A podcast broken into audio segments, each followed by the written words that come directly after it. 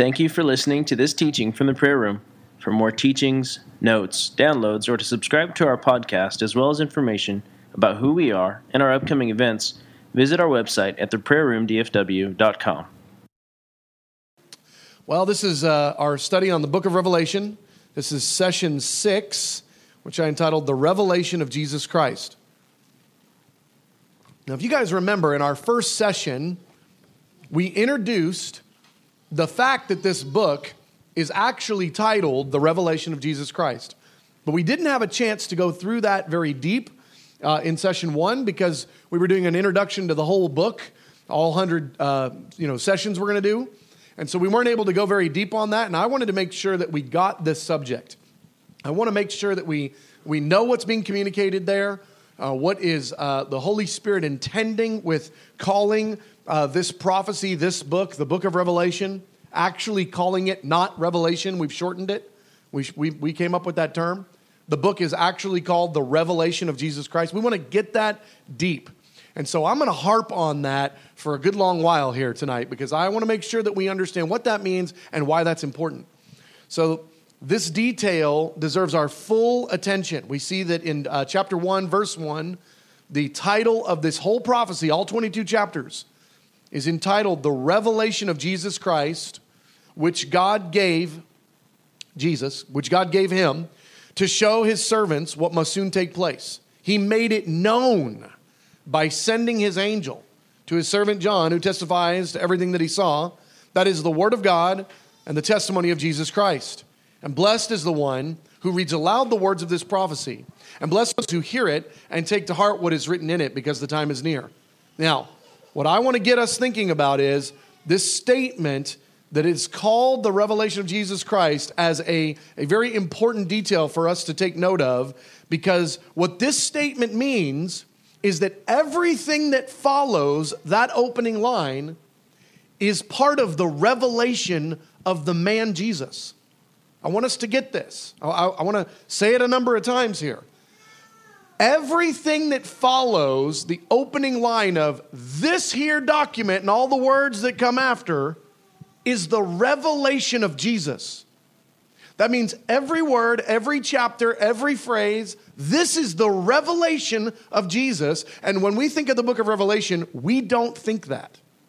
When we think of the book of Revelation, we think terrible events, bad things, end times, weird, mysterious, can't be understood. That's false. This is the revelation of Jesus Christ. That's what this book is.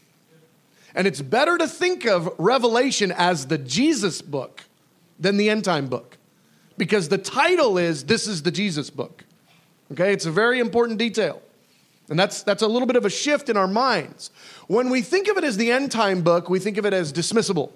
When we think of it as the end time book or, you know, all these weird symbols and stuff, we think of it as something far off that can't be known. But when we think of it the way the title tells us to think of it, 22 chapters unveiling the reality and the man, Jesus Christ. I mean, when we gave our lives to Jesus, weren't we all into knowing who he is? I mean, aren't we big time as believers, followers of Jesus? Aren't we after the revelation of the Savior that we have, of this man, of our, of our heavenly bridegroom, of the Son of God? Aren't we after the revelation of Jesus? Isn't that what we are all about as believers? This book is called The Way to Get There. This book is entitled The Revelation of That Man. The revelation of the one who dwells inside us by his Holy Spirit, the revelation of the Son of God. That's what this book is.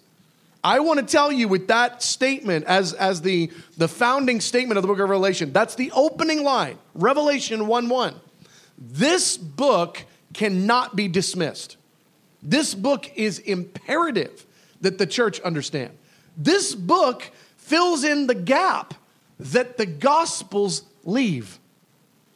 The Gospels do not give us the full revelation of Jesus. The book of Revelation gives us the full revelation of Jesus Christ. Now, this is an interesting thing. When we think about the Gospels, we think about Jesus walking around and interacting with people, and we do a little bit kind of uh, sometimes on purpose, but always accidentally. We do a little bit of a case study on Jesus when he's interacting with people. We see what's he say, how's he like, what is he, how does he relate to people, what kind of uh, ways does he carry himself? Because we're trying to figure out who this guy is. We want to know who Jesus is, and we frequently look to the Gospels to tell us who Jesus is, and that's good. That's right. But it's not the complete story. This is called the revelation of Jesus Christ. We're talking about even in some ways, and I, I want to say this in a way that no one's going to wind up bad tweeting me later. In, in some ways, the, Revela- the book of Revelation is a more complete picture of Jesus than the Gospels. It is at least the completion of the revelation of Jesus, which we were given in the Gospels. But the Gospels were not called the revelation of Jesus, and this book is. So I just want to, for a moment, like take your mind, you know, from where what you know about the book of Revelation, and for us, for just a minute, pretend that the book of Revelation read like the Gospels. Stories of Jesus walking around and talking to people and him teaching different things and that kind of thing. We would very readily receive that as the revelation of Jesus Christ. I am sorry, it's not written that way, but the title doesn't change.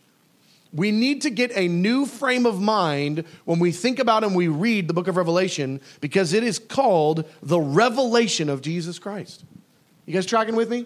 I know I keep saying it over and over, but I, I know we don't think this way. I know we think wrongly about this book. And it's because we've not really digested the title.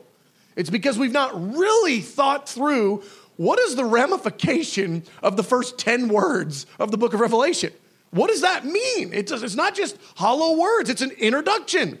You know, when we read the epistles, we look to see who was it written to. And you, you read, you know, you know, whichever epistle, and it's like, to the church in Ephesus. And so now we know this whole letter that we're about to read was written to the church of Ephesus. We get the context of it. This right here is giving us the context of what 22 chapters of information are. It is the revelation of who Jesus is. And we definitely want to make sure that we get that. All right, let's go on to part two here, page two, part two. We need the Gospels, we need the book of Revelation. If we want to get the fullness of the understanding of who Jesus is, we need both. Okay, part two details of the revelation of Jesus. So, if this book is all about the unveiling of who Jesus is, what exactly does that mean? This book is his revelation. It's his revelation about himself. It's his revelation of, uh, of what he's thinking, what he wants. It's, it's the way that he describes himself. I mean, this is pretty powerful. When you got Jesus giving commentary on Jesus, that's good. This is Jesus giving us his revelation. Now, there are phrases in the book that help us to interpret what this means that this is the revelation of Jesus. This is the unveiling of who Jesus is. There are some phrases that help us, and I want to look at a couple of those. First, before we do, letter A here on part two Revelation's message. Now, remember, if we're calling Revelation the message of Jesus Christ, the, the truth about Jesus Christ, the unveiling of who he is, we already know a little bit about who he is, a lot of it from the Gospels. But I want to tell you that there are many, many details in Jesus' sermons that he gave in Matthew 24, Luke 21, and Mark 13. Those are the three like big end times uh, chapters in the Gospels. Those are the ones where Jesus preaches about the end times. There are a lot of details where there's overlap with what Jesus already said, preached, lived, taught, and told us to believe. There's a lot of overlap between those and the book of Revelation. Why? Because Jesus already knew the revelation of Jesus. Jesus already knew what he was all about. Jesus already had the clarity about who he was, about what was coming, about the purposes of God for the earth and for humanity. He already knew that, so he was leaking classified documents. And in Matthew 24, Mark 13, and Luke 21, he was sharing with us part of the revelation of Jesus Christ. He was sharing with us some of those end time details, and certainly not limited to those three chapters. But he was sharing with us the message of the book of Revelation out of his mouth once already during his earthly ministry. He already gave us a snapshot of what we're about to get 22 chapters to, to unpack. He already gave us three chapters in the Gospels of him talking about these themes. What he was doing was he was giving us a little sneak preview. I gave you the Ephesians 1 9 verse. I, I love this verse.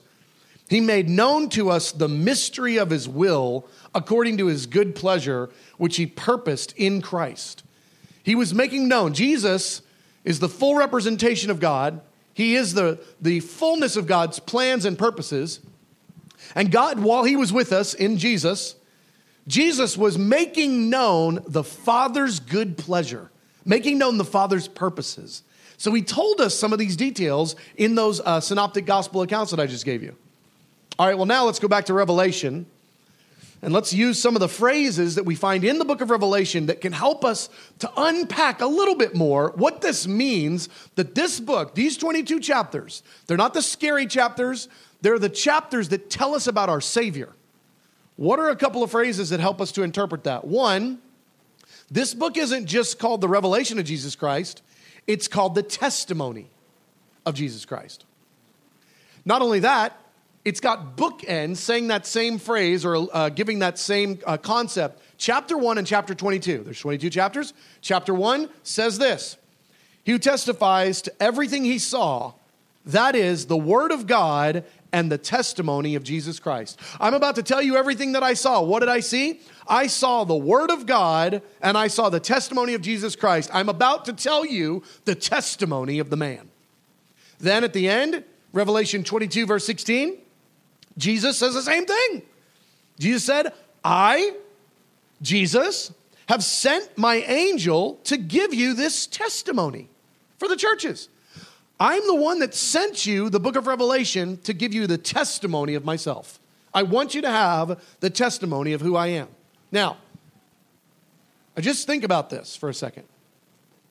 Once this age is complete and salvation is full, Salvation will have reached the, uh, the completeness of, uh, of what it will look like for new people to come to know Jesus on planet Earth. Okay? Once that's complete, and we're talking about, let's say, a thousand years after that, or 10,000 years, or 100,000 years after that, Jesus will still be the Savior, but he will actively be the King. He will be doing King stuff every day. He will no longer need to save anybody from their sins and their lostness because that will already be over, but he will still be doing king stuff. Do you know that the book of Revelation talks so much about Jesus as the eternal king? So I'll just give you a little bit of perspective here. In 10,000 years, we will be very thankful for Jesus as Savior, but it will not be what we're mostly thinking about when we think about Jesus. We will mostly be thinking about Him as the King mostly be thinking about him in our intimate relationship with him as the bride and bridegroom relationship with Jesus. The book of Revelation reveals the future and permanent realities about Jesus more than the Gospels. The book of Revelation highlights who Jesus will be forever to us, how we will interact with Jesus, what his title and reality will be, and it tells the story of how he goes and he takes the earth to become the eternal king. The book of Revelation is the revelation of Jesus. It tells us eternal details that we will be thinking about for a lot longer time, having a lot more conversations about. Do you know that Jesus is the fact that Jesus is the Savior is the beginning, not the end? That is the start. You don't get to know him as bridegroom, king, and judge. You don't get to know him as friend. You don't get to know him as any of those things until after he has become your Savior. But the Savior reality is the beginning, it's the door into the kingdom. It's not the kingdom, it's the door into a giant, vast kingdom. It's the door. Don't camp out in the doorway. Walk through the doorway. Let him become your Savior. Give your life to him, and then go on to get additional revelation about this one that saved you. This is the purpose. The book of Revelation tells us about the man that saved us. and tells us a whole lot more details about who he is, about how he thinks, about what he wants, about what he likes, about what he hates. This is a powerful testimony. All right, this book isn't just about the testimony of Jesus as revealed by Jesus. This book also tells us the testimony of those, those who hold to the testimony of Jesus.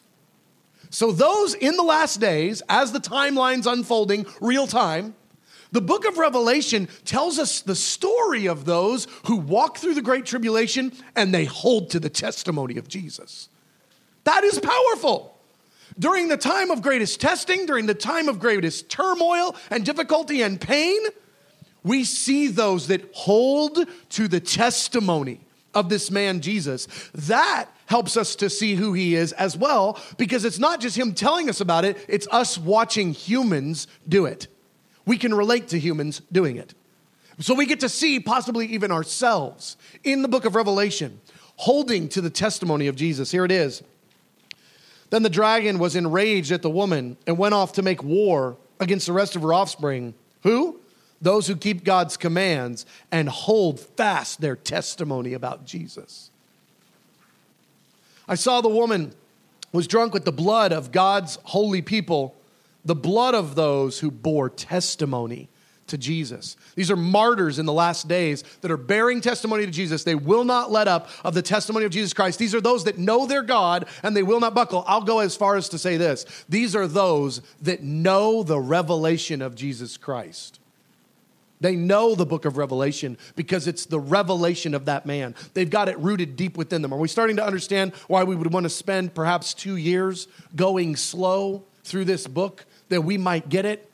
That we might be those that can hold to the testimony of Jesus Christ, who bear the testimony of Jesus Christ in the midst of the dark day, that we have been equipped with the revelation of this man, that we could then stand in the evil day? I saw the souls of those who had been beheaded. Beheaded, why? beheaded because of their testimony about Jesus. We want to be those that know his testimony, bear his testimony, and will not let up on bearing that testimony even in the dark day. This prophecy testifies to who Jesus is. You guys know the statement here, Revelation 19:10. Perhaps it seemed mysterious to you. I'll, I'll make it very plain, it's not hard. I am a fellow servant with you and with your brothers who hold to the testimony of Jesus. There it is. Worship God, for the testimony of Jesus is the spirit of prophecy. I'll say it backwards. The spirit of prophecy is a testimony of Jesus. Let me make this really simple. Prophecy comes from God and is about God. Prophecy comes from the Spirit of God and it testifies to the reality of God, namely to Jesus. So, when you get a word of prophecy from someone, if it's legitimate, hopefully it causes you to think about Jesus more. Hopefully, it causes you to recognize Jesus' leadership more. Hopefully, it causes you to recognize aspects of his character, aspects of his love, aspects of him, at least as much as it makes you think about the cool word that you just got. The spirit of prophecy, the testimony, this is the testimony of Jesus, is in the spirit of prophecy. So, when we hear prophetic words, we are hearing part of the revelation of Jesus. That's what's happening when we hear a testament, when we hear a prophetic word, because prophecy, as we hear, see here in 2 Peter verse 1, above all, you must understand that no prophecy of Scripture came about by the prophet's own interpretation of things. Prophecy never had its origin in human will, but prophets, though human, they spoke from God as they were carried along by the Holy Spirit. So when prophetic words are given, if they are in fact accurate, they're really from the Lord, they're not just from the Lord, they're revealing aspects of the Lord. We have here a 22 chapter prophecy. And this prophecy is a prophecy of Jesus. It's revealing him, it's telling us his heart, it's telling us about what he thinks, it's giving us additional revelation into who he is, and it's a prophecy. And we have right here in Revelation chapter 19 10 that the testimony of Jesus is revealed in the spirit of prophecy, is found in the spirit of prophecy. All right, keep going. Part F living out this revelation. All right, I love this point. This is the objective. This is the invitation. It's not enough that we have written information about who Jesus is. It's not enough that we give mental assent to go, yep, I get it. This 22 chapters, this is about Jesus. This is important. This is who he is. The objective is that we would be living for this man. The objective is that we would be living for this man's plan. That we would be living, our whole lives would be about this man. If you want to give it just in a nutshell, it's the greatest commandment that we would love the Lord our God with all our hearts, soul, mind, and strength. The purpose of the book of Revelation is not that we would have information, it's that we would learn to interact with Jesus through that information. Just, that, just like it's not enough that you hear the gospel, you got to get to know the man who gave you the gospel. It's not enough that we hear for God so loved the world. It's that we would take it and go, I believe that. And now we live different out of the revelation that we understand that God so loved the world that he gave his son. The book of Revelation was given to us that we would live different. The book of Revelation was given that we would live for this man and live for this man's plan. But the only way we can live for this man is to know what revelation components, what, what new pieces of information about him are being revealed to know from the book of Revelation what new pieces about Jesus are being revealed that I wasn't living for before. What are the, what are the aspects of this man? What are the aspects of his agenda, of his plan? What are the pieces about him and about his objectives that I wasn't aware of before, but now by studying the book of Revelation, I am aware of that now I can begin to walk in? That's the point. That's what's supposed to be happening. The book of Revelation is a giant invitation to know who he is and then to begin to walk different, to live differently in light of that. We got to live like it's true. Look at these three verses I gave you here at the top of page four Revelation 1 1, 1 3, and 22 10. Again, bookends. Here it is again. He, that happens so many times in the book of Revelation. Points being made in chapter 1 and chapter 22 in order to introduce it, tell you what you're going to tell you, tell you what you're telling you, and then tell you what you told you. I mean, Jesus has been following this pattern for a long time. The revelation of Jesus Christ, which God gave him, why? To show his servants what must soon take place. Revelation 1 3, hear it and take to heart what is written in it, because the time is near show them what's going to soon take place. Because the time is near, here it is in Revelation 22 again. Do not seal up the words of the prophecy of this scroll, because the time is near. Now, I'm giving you three times in the book of Revelation that the information is being given to us, and we're being told this information is going to be lived out in real time on planet Earth. It's not neat, arbitrary information. It's not poetic information about him. It's not just information about who he is, it's also promises about the future. These things are going to happen. And we are invited to know what these things are so that we can be warned in our spirit. Jesus is the one that does it three times to show you what must soon take place because the time is near. Because the time is near. Why would those statements be made if they were to be just disregarded? Why are those statements being made? Because we're supposed to pay attention to them. We're supposed to pay so much attention to them. We know not only what they are, we know how to respond to them. And I don't know about you, but back in school, I was not the smartest kid, not the sharpest tool in that, in that bucket. And I mean, look, I can't even talk about it right. I don't even know what I'm saying. I wasn't so smart, okay? The, the, the, the problem that I always had in school wasn't just being able to reiterate the information that I heard, it was knowing what to do with the information, applying it, applying the understanding. I mean, that's a very different reality than being able to memorize some verses or having said, I did the Revelation study, check mark. To know the information well enough that we could actually respond enlightened, like the, the text was intending, that we could actually respond to what's coming. That's the point. The objective of the book of Revelation is to get invited to know who he is, invited to know his plan so intimately that we can actually apply the information as it comes, that we could take the warning, we could heed it, what must soon take place because the time is near, because the time is near. We're supposed to be those who are gaining understanding, like the time is near, so that we can actually live differently in those days. All right, well, now, since we're talking about the revelation of Jesus, let's talk about how freaked out John is. I like how freaked out John is, I think it's great. John is given this revelation in a powerful encounter. I mean, I don't even know what else to call it. The book of Revelation is John trying to spit out the craziest stuff that he saw, felt, no doubt, smelt, encountered. I mean, John is doing the best that he can. Can you imagine? This is a burdensome responsibility. Okay? Put yourself in John's position. You have all this crazy stuff happen, and now, okay, hey, by the way, write it down and don't get anything wrong because, uh, you know, this is going to be like the most important book ever. Okay, so ready, John, go. John, with fear and trembling, I mean, John is freaked out of his mind, okay? He's having crazy high level encounters, maybe the highest level encounters any prophet ever has, ever. I mean, I can't liken the book of Revelation to anything else. It's just too much. It's everything else times 10 put together. It's all in the blender. So, John, understandably, he's freaked out. He has the, the encounter of the book of Revelation, and it's unexpected, it's revolutionary in, in the content. I mean, these are a lot of details that he didn't know. He falls down like a dead man when he encounters this Jesus. I get it. The sight of him, Revelation 117. I just imagine G- John's knees like buckling, giving out. I mean, just like he can't stand under this. When I saw him, I fell at his feet, though dead, as though dead. And he placed his right hand on me. This is when I saw him. When John the apostle, aged prophet John, put his head on Jesus' chest, John.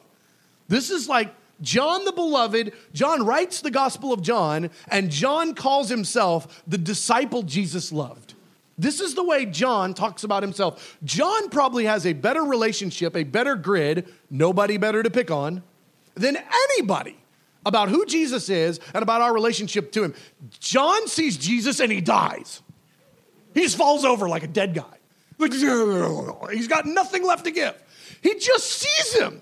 He sees it with his eyeballs and he totally collapses. He's undone. He's like, Take me now, I can't handle it. And he's not faking because he's 90. 90 year olds don't fall over unless they got to, because they're not getting back up anytime soon. Okay? John falls over as a dead man when he sees this man. This makes me wonder if any of us know him at all. Maybe we ought to read a book that's entitled The Way to Get to Know Him The Revelation of Jesus Christ. How about the sound of his voice? Revelation 110 and then 115. I was in the spirit and I heard behind me a loud voice like a trumpet. I have never heard a voice that sounded like a trumpet. I've never heard that. John, he hears Jesus. He hears him. And he, he hears his voice and it sounds like a trumpet. Oh, but not just that. Verse 115. His voice was like the sound of rushing waters. What does it sound like when a voice is watery, is, is, is like, a, like a waterfall? What does it sound like? John is undone.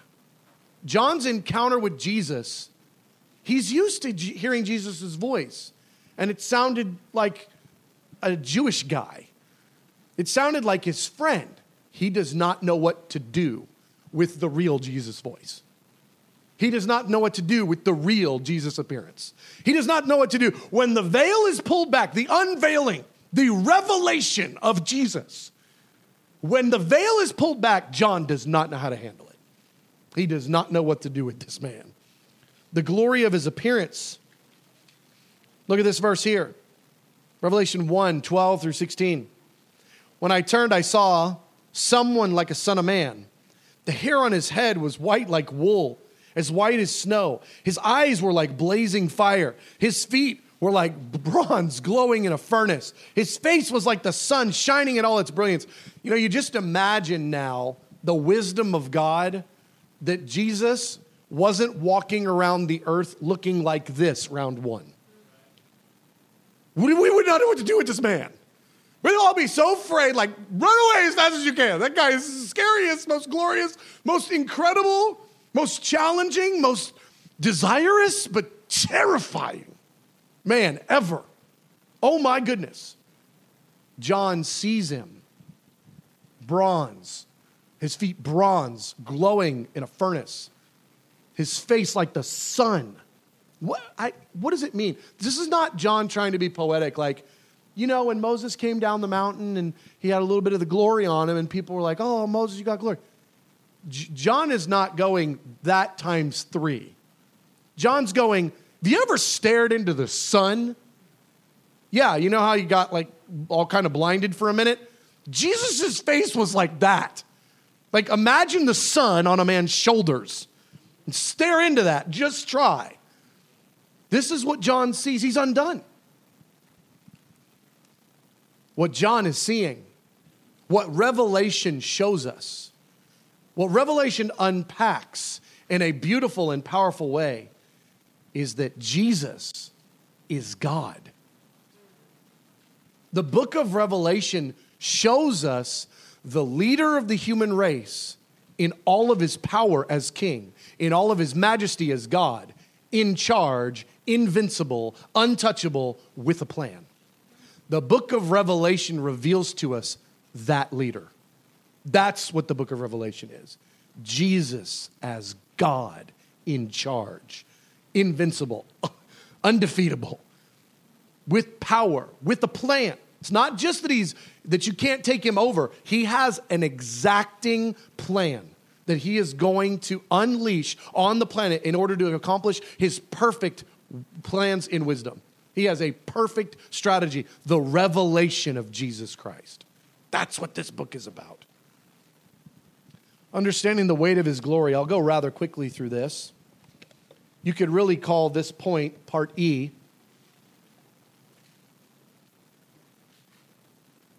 So we've got here that John falls under the weight of Jesus' presence. He's in his presence, he falls under the weight. Read that already. I fell at his feet as though dead. You know, when you fall as though dead and when you fall in worship, those are different. You fall in worship, you're like doing it in reverence and there's a measure of joy. When you fall dead, it's everything gives out and you just collapse. Okay, imagine a person, they're alive and they're walking. And in zero seconds, I don't mean they slowly keel over, in zero seconds, they're dead. they fall over. I mean, nothing catches them, their arms don't brace for impact. John falls as dead in the weight and the glory of his presence. The priests, priests in the Old Testament at the temple dedication, Second Chronicles chapter 5, 13 through 14, they did the same thing. They fell under the presence of God. The presence was in there. It wasn't, oh, God is here, let's bow down in reverence. That's good. There's a, that's a, there's a place for that. That's not what's happening. The glory cloud of his presence is st- so thick. These guys who have responsibilities, and God's the one that told them to do the responsibilities, they can't do the responsibilities because God's there. The weight of God is too thick, they can't get up off the ground. This is what happens in the presence of God. The apostles fell under the weight of his presence on the Mount of Transfiguration. Jesus took with him Peter, James, and John up to a high mountain by, them, by themselves. There he was transformed before him, before them. His face shone like the sun. There it is. They're getting part of the revelation of Jesus Christ. The unveiling his clothes became as white as light. A, brow, a bright cloud covered them, and a voice from the cloud said, This is my son, whom I love. With him I am well pleased. I just want to take a side note here. We've got a few of these glimpses in the gospel, a few of these moments where the veil thins where we see Jesus as he is, where we see him in fullness. The book of Revelation is a 22 chapter invitation to just camp out there and never let it lift. The book of Revelation is the, tra- the Mount of Transfiguration times 22 chapters. It is the revelation of who he is. The Mount of Transfiguration, that whole th- scenario lasts like six verses, and then it's over. We've got 22 chapters that give us the Mount of Transfiguration, that give us the revelation of that man. The elders in heaven, they fall under the weight of his presence. The 24 elders fall down before him who sits on the throne. And they worship him who lives forever and ever. They lay their crowns before the throne and they say, You are worthy, O Lord our God. Do you know that a time is coming where every knee, especially the ones that don't want to, every knee, every knee will bow under the weight of the presence of Jesus. They will bow.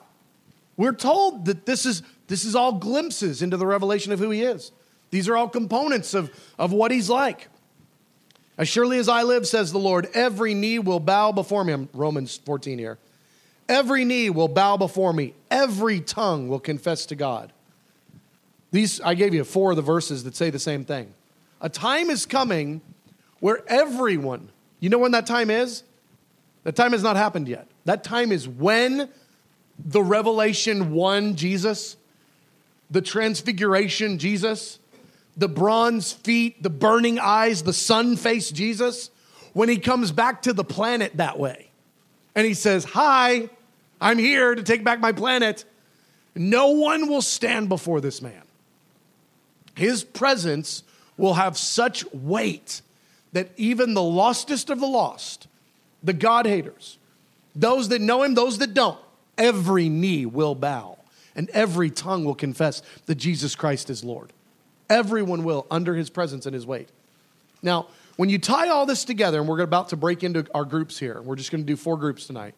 When you tie all this together, I want us to see the, the realness. It's not a cute statement, it's not a neat thing to talk about. I want us to start to see the weight and the reality of how angels think about Revelation chapters 1 through 22. Angels see it as heaven's gift to humanity to tell us what Jesus is like. For us to begin to capture that and, and really uh, take that in. Okay, so what we're to do, if I can have my uh, group leaders uh, go ahead and stand up. So I got Andy, I got Luke, and Jeremy, and Kaylin. Okay, let's do those four. That's right, four. All right, and then how many are going to be in each group? Seven. Okay. So if we can, Luke's over here, Andy's in the back, Caitlin's right here, and Jeremy's going to be over here somewhere. Why don't you guys go ahead and break up, and we're going to spend about 15 minutes talking through this content. This concludes this teaching from the prayer room. For more resources or to schedule another TPR teacher to come speak at your church or event, please see our website at theprayerroomdfw.com. Thank you.